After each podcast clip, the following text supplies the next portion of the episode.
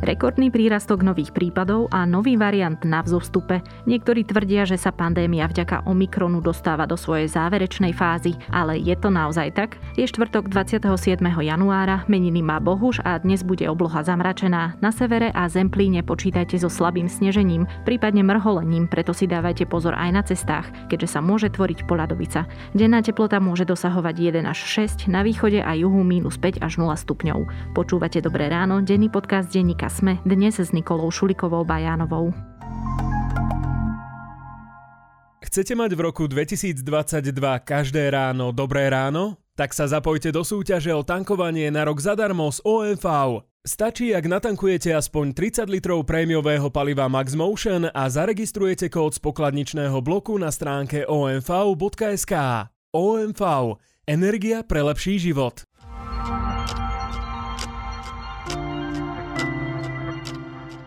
Najskôr si vypočujte krátky prehľad správ.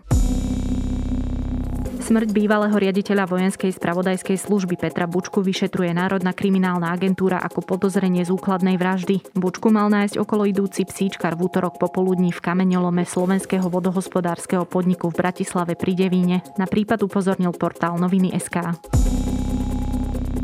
Ladislav Bašternák ide podmienečne na slobodu, rozhodol o tom Senát Krajského súdu v Trenčíne na svojom stredajšom neverejnom zasadnutí. Rozhodnutie je právoplatné, súd mu určil skúšobnú dobu 30 mesiacov a súčasne nastavil ročný probačný dohľad. Bašternák mal byť podľa pôvodného rozsudku vo väzení do 15. marca 2024. Výsledky analýzy ministerstiev spravodlivosti a zdravotníctva ukázali, že povinné očkovanie na Slovensku sa dá zaviesť. Premiér Eduard Heger v súvislosti s tým povedal, že povinné očkovanie proti covidu bude možné zaviesť vtedy, ak sa objaví nový koronavírusový variant, ktorý by dostával ľudí do nemocníc. Na pozícii štátneho tajomníka ministerstva zdravotníctva končí Kamil Sás. Vladimír Lengvarský vláde v stredu predložil návrh na jeho odvolanie, ktorý ministri schválili. Sás bol kritizovaný za to, že na ministerstvo prišiel ako podnikateľ, ktorý cez dve firmy prevádzkoval zhruba dve desiatky mobilných odberových miest. Košičanovi Robertovi Džunkovi v stredu Košický krajský súd znížil trest na 5 rokov väzenia. Ide o mimoriadne zníženie po tom, čo súdy najskôr rozhodli, že si za pár gramov marihuany a hašišu odsedí najskôr 12,5 a neskôr 10 rokov.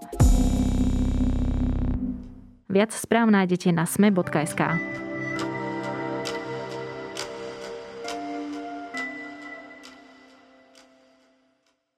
stredu sme zaznamenali rekordných takmer 14 tisíc nových prípadov nákazy koronavírusom. Omikron začína prevládať ako u nás, tak aj vo svete. V dnešnej epizóde sa preto po dlhšej dobe opäť pozrieme na COVID-19. Povieme si, čo o Omikrone vieme, čo od neho môžeme očakávať, ako sme na jeho šírenie pripravení na Slovensku a tiež či celosvetovú pandémiu práve tento variant ukončí. Rozprávať sa budem s Denisou Koleničovou zo SME Primár a Michalom Katuškom z domáco-politickej redakcie Deníka SME. There are different scenarios for how the pandemic could play out and how the acute phase could end. But it's dangerous to assume that Omicron will be the last variant or that we are in the end game. Denisa, upracme si najskôr v tom, čo sme sa o Omikrone dozvedeli od novembra, kedy sa ho podarilo prvýkrát zachytiť.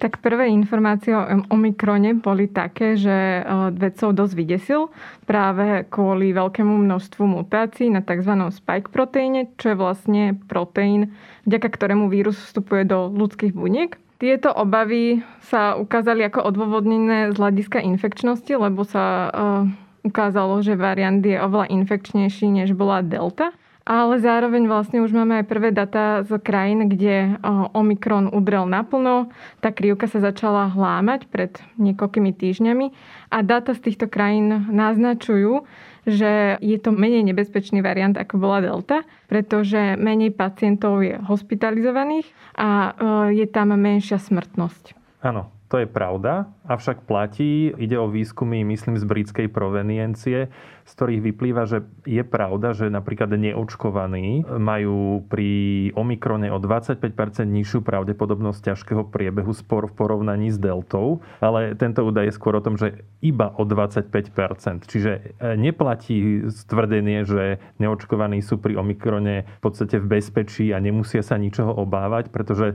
ten pokles tej závažnosti toho ochorenia je len minimálny a treba ešte dodať, že tie dáta boli zbierané v krajine s vysokou zaočkovanosťou už tretou dávkou, takže na Slovensku premietnuté e, pre neočkovaných tá situácia stále nie je taká, že by sa mohli tešiť alebo že by si nemali dávať pozor pred nákazou Omikronom. No veď ono samozrejme stále platí, že koronavírus je nebezpečný vírus. Nie je to vírus, na ktorý by sa nezomieralo vo svete. Aké teda príznaky sa s ním spájajú a napríklad ako ho odlíšiť od takej chrípky? No s príznakmi je to vlastne tiež veľmi komplikované, pretože e, tie data práve z tej Veľkej Británii, kde je ale teda 71% ľudí zaočkovaných, ukazujú, že už je veľmi ťažké ho odlišiť od iných sezónnych ochorení, od nachladnutia alebo od chrípky. Takže tie príznaky sú vlastne takmer totožné. Niektorí lekári ešte stále hovoria, že by sa to mohlo dať odlíšiť podľa pretrvávajúceho kašla, a tiež vlastne u detí by sa to mohlo dať rozlišiť ešte podľa tráviacich problémov, že majú častejšie zažívacie problémy a e, silnú bolesť hlavy. Ale dá sa povedať, že vo všetkých tabulkách, kde sa tie príznaky porovnávajú, tak sú takmer identické. A ak má človek podozrenie, že by mohol byť nakazený koronavírusom, tak by mal ísť na test a ten mu ukáže, že či je to chrípka alebo koronavírus.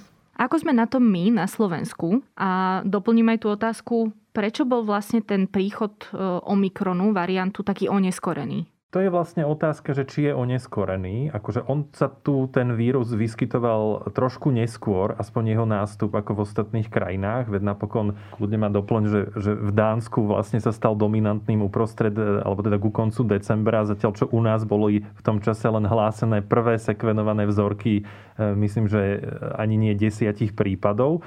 A lenže problém je v tom, že nie som si úplne istý, či platí tvrdenie, že ten nástup bol pomalý, pretože my sme síce s odchádzajúcou delta vlnou v decembri e, videli pokles, ale ten pokles sa v istom období na prelome decembra a januára zastavil. Čiže nevideli sme to, čo sa dialo v rovnakom čase v Dánsku, v Veľkej Británii, kde už tá krivka rástla do obrovských výšin a veľmi prudko ale nevideli sme pokles, ktorý sme očakávali po skončení e, delta tretej vlny. A to je indikáciou toho, že už pomaličky nastupoval Omikron, pretože sme prestali klesať. Viacerí veci hovoria, a na tom ako keby ešte nie je zhoda, lebo nie sú dáta, že či ten pokles bol spôsobený, alebo ten nástup toho Omikronu bol spôsobený práve tým, že odchádzala veľká delta vlna a teda tá spoločnosť bola penetrovaná protilátkami. Proste veľa ľudí sa nakazilo a malo istú stupeň ochrany a to mohlo pribrzdiť nástup Omikronu, alebo teda tohto konkurenčného variantu delty. Ale v týchto dňoch už vidíme, že sa začína naplno prejavovať. Čo to potom vlastne znamená v praxi? Aj politici sú takí trošku váhavejší v tých vyjadreniach, že čo nás vlastne čaká a či je nebezpečný a nie je nebezpečný.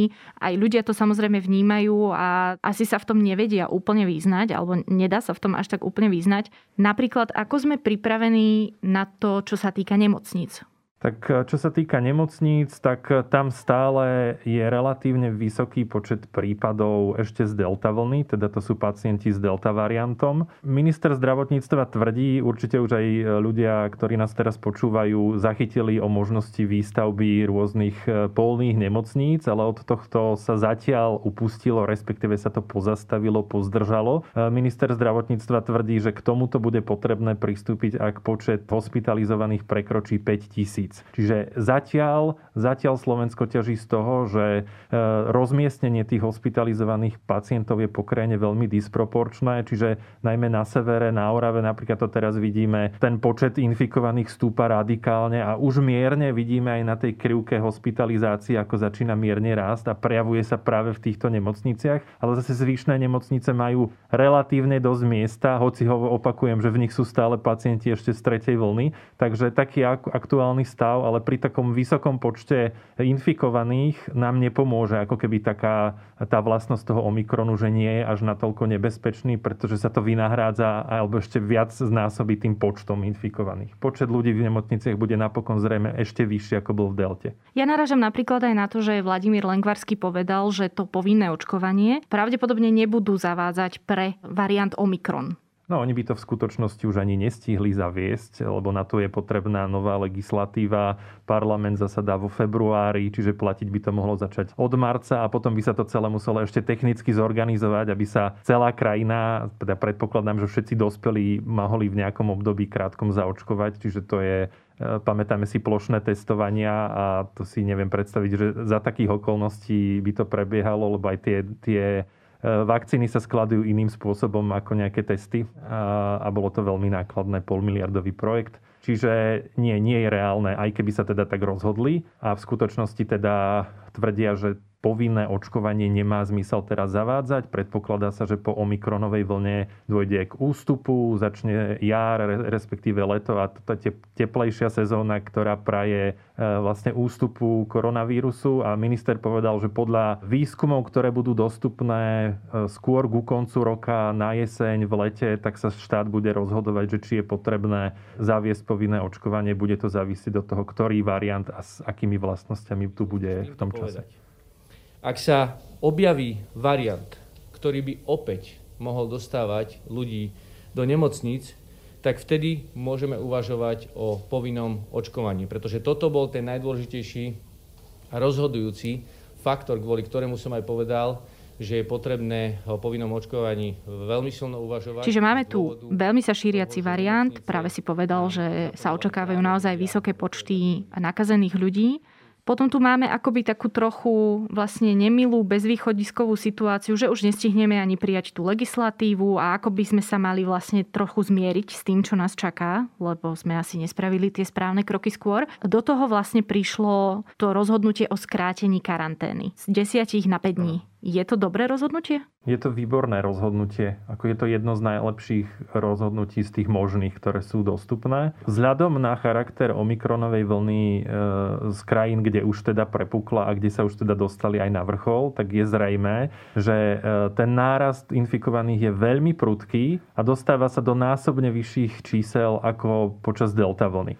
To znamená, že v jednom momente bude infikovaných a budú musieť ísť do karantény alebo izolácie. E, naozaj obrovské objemy ľudí, ktorí vypadnú z pracovísk a tým pádom budú ohrozené od bežných potravín, kde nebude mať kto nastúpiť k pokladni, až po kritickú infraštruktúru, elektrárne, správa plynovodov, jednoducho všetko, čo k životu je potrebné, aby v zimnom období bolo aj teplo a aby boli zásobované vlastne všetky obchody. Čiže všetká infraštruktúra závisí najmä od ľudí a tí by v istom období, v tom píku, v tom vrchole, ktorý má trvať približne 3 až 6 týždňov, boli doma. A k tomuto je potrebné nejakým spôsobom predísť. No a tým kritickým rozhodnutím, ku ktorému bola vláda nútená ho prijať, tak je vlastne skrátenie karantény a doby izolácie na 5 dní. Znamená to, že aj keď niekto bude infekčný, tak e, bude doma maximálne 5 dní a potom mu bude umožnené chodiť do práce, nikde inde, len do práce a len s respirátorom FFP2.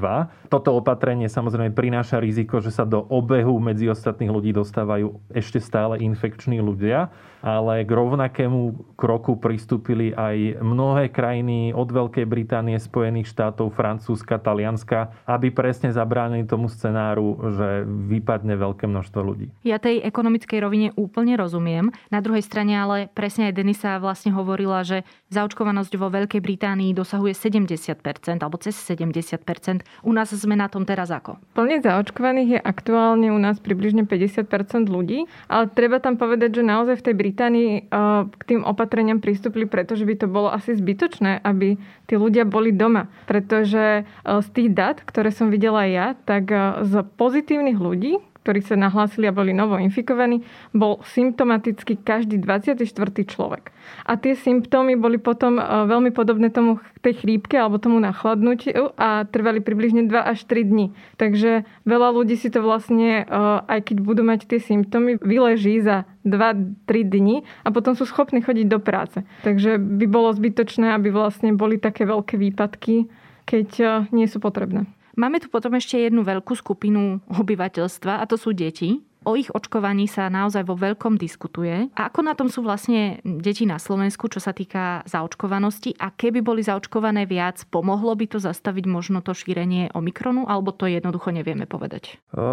Určite by každé očkovanie pomáha znížiť mieru šírenia vírusu, pretože aj keď sa za, aj zaočkovaný človek môže nakaziť, má menšiu vírusovú nálož a tým pádom aj pri kontakte s ďalším človekom je menšia pravdepodobnosť, že sa nakazí alebo že bude mať ťažký priebeh, čiže to je uzavretie toho kolečka. Deti e, majú ako keby jeden zásadný problém. Oni sú akože jednak o tú vakcínu detskú nie je nejaký obrovský záujem. Od júna minulého roka sa očkujú deti od 12 rokov a potom od januára tohto roku aj deti od 5 rokov ale dosiali v tejto kategórii od 12 do 17 zaočkovaných len niečo viac ako 80 tisíc ľudí, čo je okolo 16% tejto detskej populácie. Čiže to sú ako keby nie dôležité čísla z hľadiska celoplošného, ale sú to dôležité čísla pre tých jednotlivcov. Je to dôležité aj preto, že napriek tomu, že deti nemajú e, zväčša ťažký priebeh ochorenia, ale bez očkovania hrozia iné nové diagnózy, tzv. MISK, čo je také zápalové ochorenie, ktoré bolo objavené počas pandémie koronavírusu ktoré je liečiteľné, ale musí sa skoro podchytiť a sú výskumy, podľa ktorých e, deti, ktoré sú zaočkované, majú nižšiu mieru, že by, e, že by bola u nich takáto diagnoza. Čiže to je ten osobný dôvod. Len problém je v tom, že na rozdiel od dospelých, toto je jediná skupina ľudí, ktorí dosiaľ nemajú prístup k tretej dávke. Napríklad 12-ročných začali teda očkovať od júna a im už teda uplynulo 6 mesiacov od zaočkovania druhou dávkou. Podľa výskumov pre, ale pre dospelých, lebo detské výskumy e, nie sú ešte relevantné, nie ich dosť, tak e, podľa nich po 6 mesiacoch klesá účinnosť očkovania na 38% približne. To je britský prieskum. E, čiže povedzme, že do tejto kategórie sa dostávajú aj títo mladí ľudia a oni nemajú možnosť posilniť si tú imunitu teraz počas Omikronu, pretože štát zatiaľ nepovolil očkovanie tretimi dávkami. Ja som sa tejto téme venoval a zistil som, že e, do budúceho týždňa, do útorka by malo ministerstvo zdravotníctva definitívne rozhodnúť. Malo by povoliť takéto očkovanie, len má problém v tom, že Európska lieková agentúra stále e, nevydala povolenie, o ktoré pred viacerými týždňami požiadala spoločnosť Pfizer, aby mohli aj v Európskej únii e, očkovať e,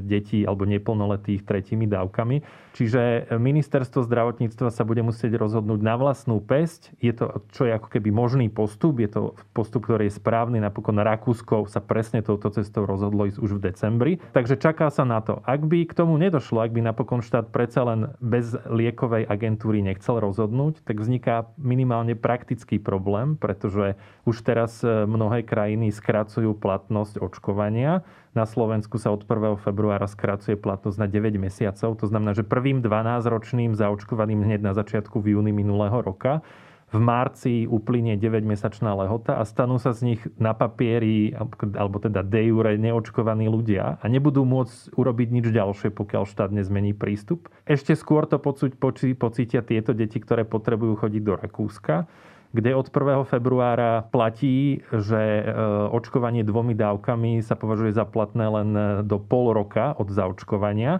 Neplatí to pre vstup do krajiny, ale pre užívanie rôznych služieb, napríklad vstup do špeciálnych obchodov alebo kaderníctva alebo podobne. Čiže tam ten problém nastane už hneď teraz od 1. februára a k 1. februáru bude na Slovensku, čo som zisteval, 30 tisíc takýchto ľudí. A s každým dňom ďalším budú stúpať. Čiže je veľmi dôležité, aby ministerstvo definitívne dalo istotu ľuďom a rodičom týchto detí, čo majú robiť.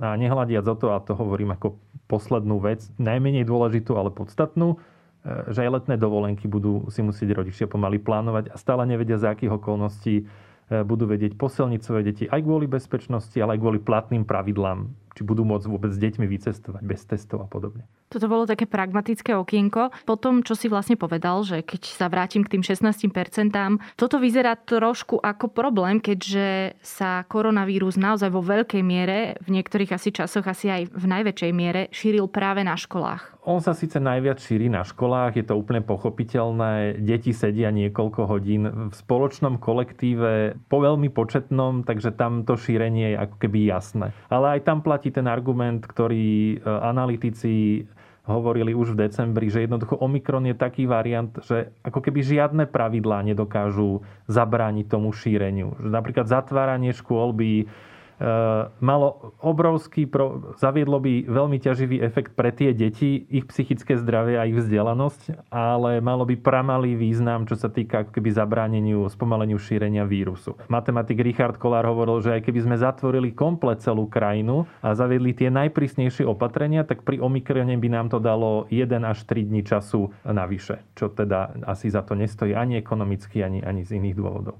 A to ma vlastne privádza k otázke, či sa dá tomu koronavírusu vôbec, tomu Omikronu konkrétne, či sa mu dá vyhnúť. Pretože naozaj zo všadiaľ mám pocit, aspoň ja, počúvam, že je to akoby neodvratné. Že už to naozaj dostane každý. K tomu mám doplňujúcu otázku. Sú vlastne takéto vyjadrenia podľa vás v poriadku? Pretože nespôsobuje to potom napokon to, že ľudia sú menej ostražití? Toto je podľa mňa veľmi zákerná otázka. Lebo ja, ja neviem, či sa dá Omikronu vyhnúť alebo nie. Viem, že by sme mali naďalej dodržiavať pravidlá a byť opatrní. Data z USA vlastne hovorili, že väčšinou naozaj hospitalizovaní boli pacienti, ktorí neboli zaočkovaní a ktorí mali, e, alebo boli zaočkovaní a mali imunitné problémy. Že vlastne stále aj pri Omikrone platí to, že ľudia, aj ktorí sú zaočkovaní, môžu mať horší priebeh, nemusí to byť ako nádcha, lebo do toho vstupuje strašne veľa parametrov. Napríklad, či je človek obézny, či má teda tie spomínané imunitné problémy, a teda, že či nemá ešte nejaké ďalšie diagnózy.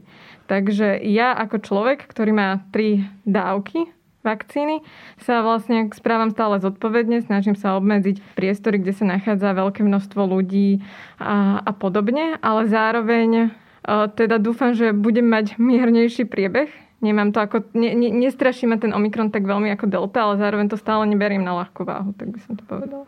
Znamená to teda, že Omikron je koniec pandémie? Hovoria tu napríklad aj niektorí predstavitelia, povedzme, Svetovej zdravotníckej organizácie, tak je ten koniec blízko? Pandémia sa tento rok určite neskončí. Neskončí sa kvôli tomu, že by e, sa musela skončiť tá epidémia koronavírusu vo väčšine sveta, čo sa určite nestane. Vzhľadom k tomu, že tie fázové posuny jednotlivých variantov sa do rôznych končín sveta dostávajú v úplne rôznych časoch, čiže e, všade sú také vlny, ktoré už my sme mali alebo sú napred. Čiže toto všetko je treba dobehnúť. Okrem toho, veľká časť sveta nemá ešte ani prvú dávku za sebou. Čiže kým sa toto nejakým spôsobom nevyrieši, táto ochrana obyvateľstva, tak pandémia nebude ukončená. Ale v Európe ako keby svieti svetlo na konci tunela pretože ak by aj ďalšie mutácie Omikronu pokračovali v rovnakom trende, a teda e, síce budú infekčné, ale budú mať čoraz menšie dosahy na zdravie a na závažnosť a priebeh toho ochorenia,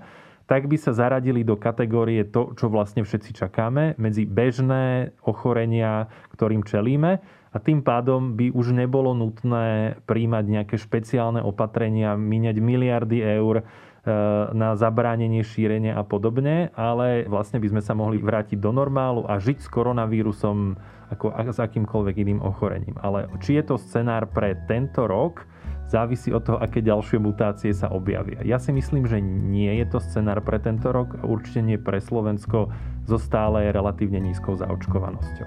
O variante Omikron, o tom, ako sme naň pripravení na Slovensku, som sa rozprávala s Denisou Koleničovou a Michalom Katuškom.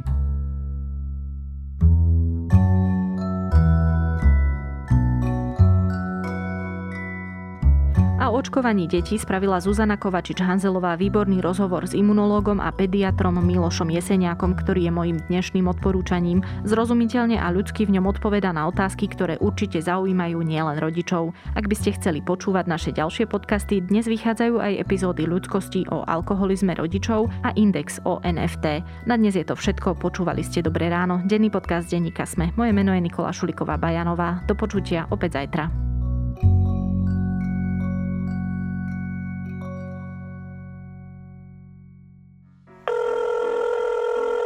Dobrý deň. Dobrý deň, tu je Adam Blaško, ja moderujem satirický podcast Piatoček. Máte na chvíľku čas? Akože absolútne vôbec, hej.